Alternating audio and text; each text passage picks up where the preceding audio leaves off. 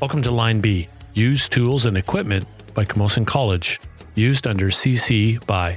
The Trades Access Common Core resources are licensed under the Creative Commons Attribution 4.0.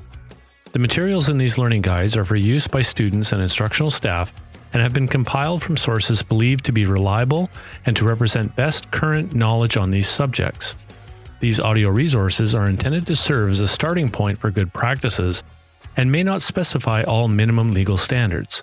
No warranty, guarantee, or representation is made by the BC Piping Trades Articulation Committee, the British Columbia Industry Training Authority, BC Campus, or the Queen's Printer of British Columbia as to the accuracy or sufficiency of the information contained in these publications. These audio resources are intended to provide basic guidelines for piping trades practices.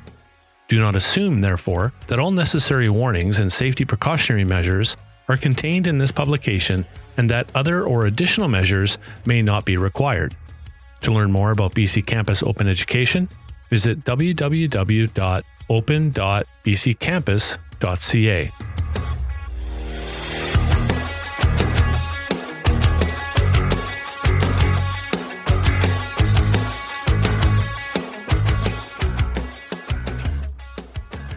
Use rigging, hoisting, lifting, and positioning equipment and rigging loads for cranes.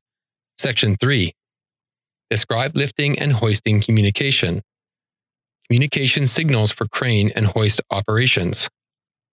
Whenever the operator of lifting or hoisting equipment doesn't have the direct line of sight of the load or radio communication isn't possible, a competent signal person must be stationed with a clear view of the load and the operator. That signal person must watch the load at all times and must direct all movements of the load from this vantage point. Only one person should signal to the operator of hoisting or lifting equipment at any one time. A stop signal can be given by any worker. This is the only signal the operator will follow from anyone else but the signal person. Communications should consist of previously agreed upon hand signals or radio contact.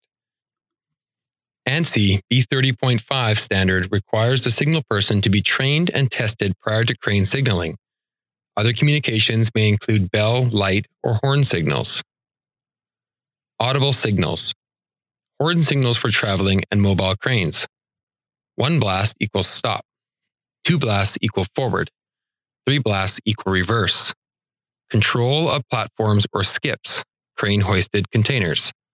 One bell or light, stop two bells or lights, raise load, three bells or lights, lower load, four bells or lights, all clear.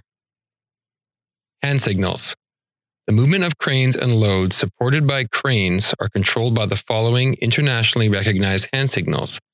These signals are used by all trades that are involved with lifting or hoisting operations, and they are often used by workers to communicate with the crane. Remember, if a signal is unclear, the crane operator should not respond. Raise the load. With your upper arm horizontal, forearm vertical, and your forefinger pointing up, move your hand in small horizontal circles. Lower the load. With your forearm extended downward and your forefinger pointing down, move your hand in small horizontal circles. Stop. If both your hands are free, extend both arms horizontally with your fingers outstretched. If only one hand is free, you single stop by facing the palm of your hand towards the operator with your fingers outstretched and waving your hand from side to side. Boom signals. Raising or lowering the boom is signaled with the arm extended, the fingers closed, and the thumb indicating whether you want the boom raised or lowered. Note that the load will move laterally, toward or away from the crane, not just up or down. Cranes that are equipped with an extendable or telescopic boom can be signaled to lengthen or shorten it. This is done with fists in front of body and pointing either in or out with thumbs. To signal the crane operator to swing the boom, extend one arm and point with the index finger to indicate the direction of the swing. Dual motions can be signaled to the crane operator. Signaling the operator to lower the boom and raising the load at the same time will cause the load to remain at the same elevation. This maneuver may be required to have the boom avoid an obstruction, for example. This may be done with one or both hands. When you're using only one hand, your thumb indicates the direction of the boom, and flexing your fingers indicate the movement of the hook. Line signals. Cranes are sometimes equipped with a jib to extend the crane's reach for secondary loads and occasionally for construction personnel during an installation. From this jib, a whip line or auxiliary hoist is attached, while the main line is suspended from the boom.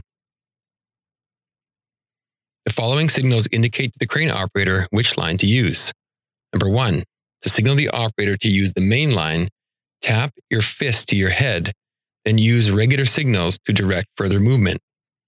To signal the operator to use the whip line, tap your elbow with one hand or point to your shoulder. Confirm with crane operator before shift. Then use regular signals to direct further motion. Move slowly. Whenever slow movement is required, you hold the palm of your free hand motionless in front of your other hand as it is giving the signal for the main line or boom. See example below. Dog everything. This signal is given by clasping both hands with thumbs and forefingers in front of your body. The crane operator locks all crane functions at this signal until further instruction from the signal person. Vertical hoists. Construction material hoists are used on larger construction projects where the amount of material to be moved warrants the installation of the hoist. Material hoists must be inspected by a registered professional engineer prior to the first lift of material. Light duty hoists and shingle hoists for roofing are not required to be inspected as long as they are set up to the manufacturer's specifications.